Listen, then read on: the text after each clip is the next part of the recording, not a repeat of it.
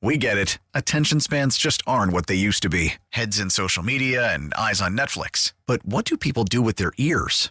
Well, for one, they're listening to audio. Americans spend 4.4 hours with audio every day. Oh, and you want the proof? Well, you just sat through this ad that's now approaching 30 seconds. What could you say to a potential customer in 30 seconds? Let Audacy put together a media plan tailor made for your unique marketing needs. Advertise with Audacy. Visit ads.audacy.com.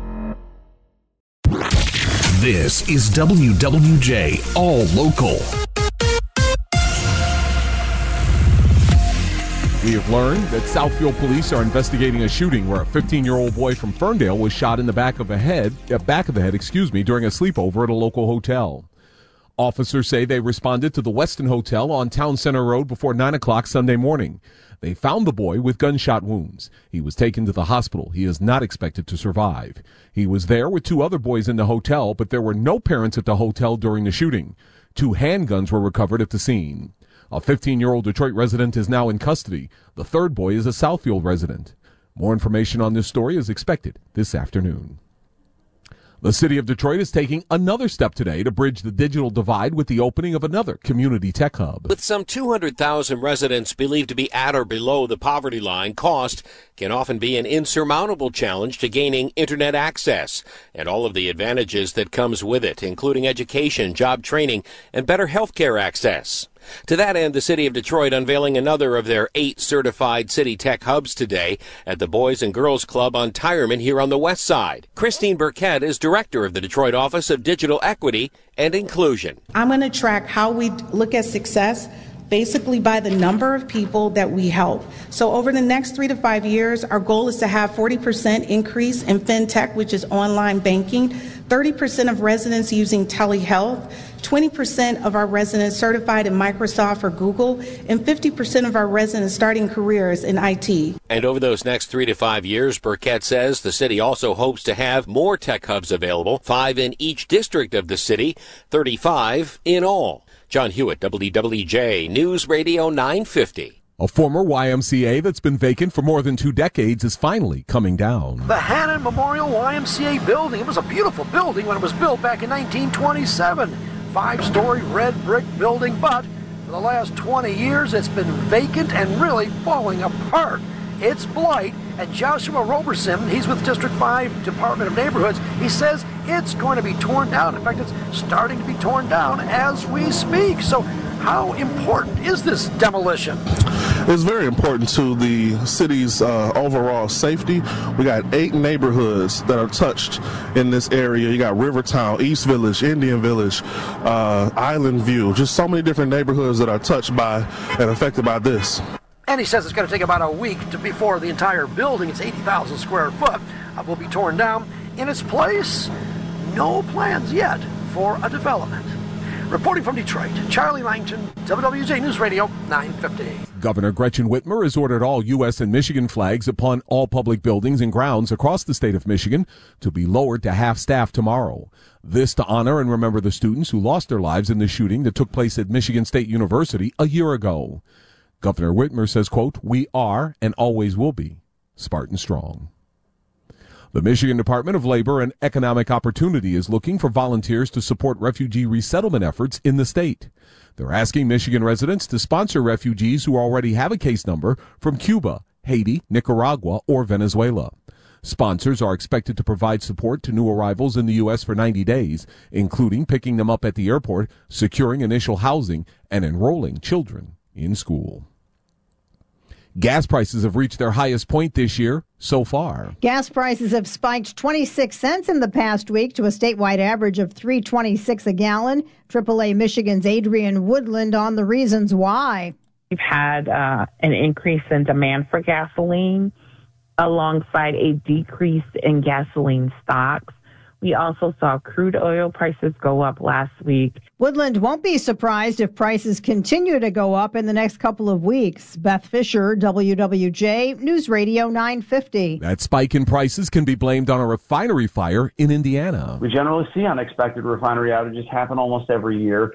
Uh, what uh, we are seeing right now has virtually nothing to do with politics and everything to do with economics, that is supply and demand change not in our favor in the spring like they did in the fall, but we will eventually see prices falling back below $3 a gallon later this year. That's the head of petroleum analysis for GasBuddy.com, Patrick DeHaan.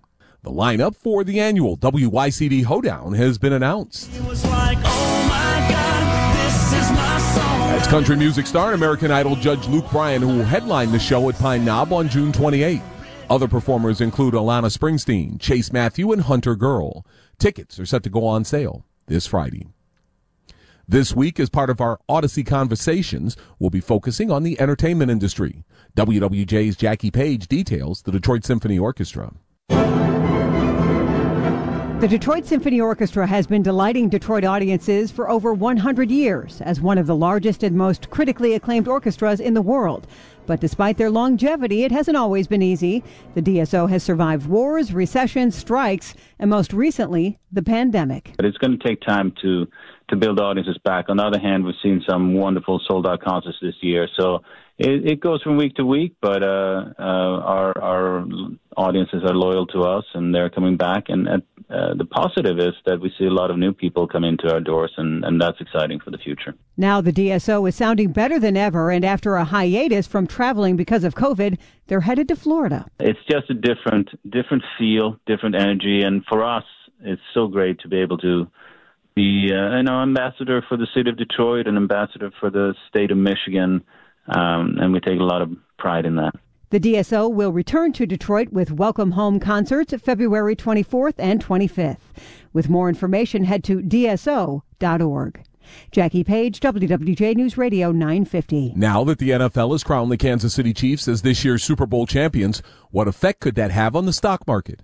Speaking live this morning on WWJ, David Sowerby, the managing director and portfolio manager for Ancora, tells us about a well-known Super Bowl indicator that was developed in the late 1970s. If a NFC team or a team from the pre-merger days from the uh, from the NFL uh, wins the Super Bowl, that's good. If an AFL team wins, not so good for the Super Bowl. Kansas City original American Football League team that suggests that uh, the market's going to have a little bit more of a headwind now because an AFL team won it. Sowerby says over the last 10 or 20 years, the indicator has not worked quite as well as it did in earlier years. To hear more of the interview with Sowerby, you can download the Audacy app, favorite WWJ, and rewind to 640 this morning. A team of Michigan State University advertising and PR professors watched the Super Bowl last night, but they paid special attention not to the game, but instead to the commercials. Now, while they say there were a terrific top 10 ads that ran during the big game, MSU marketing professor Bob Kolt says there were also some pretty notable flops. The NFL had a couple ads. One was for shopping, which just seemed really bland. Homes.com. The movies are always bad. Shogun the movie and and the If movie was bad, but we keep seeing the same Temu animation over and over and uh, I don't know if it's Timu or Tamu. It doesn't matter. It was they had a couple bad ads. Kolt spoke live this morning on WWJ. The cost of a 30 second ad this year was seven million dollars, and Kolt says the price will continue to go up. By the way, two of my favorites, the Kia ad was terrific, and also the DunKings with Ben Affleck, Tom Brady, and Matt Damon also made me laugh and was a terrific ad. For the latest news plus traffic and weather together on the 8s, tune to AM 950. Follow WWJ on our Audacy app or ask Alexa to play WWJ News Radio 950.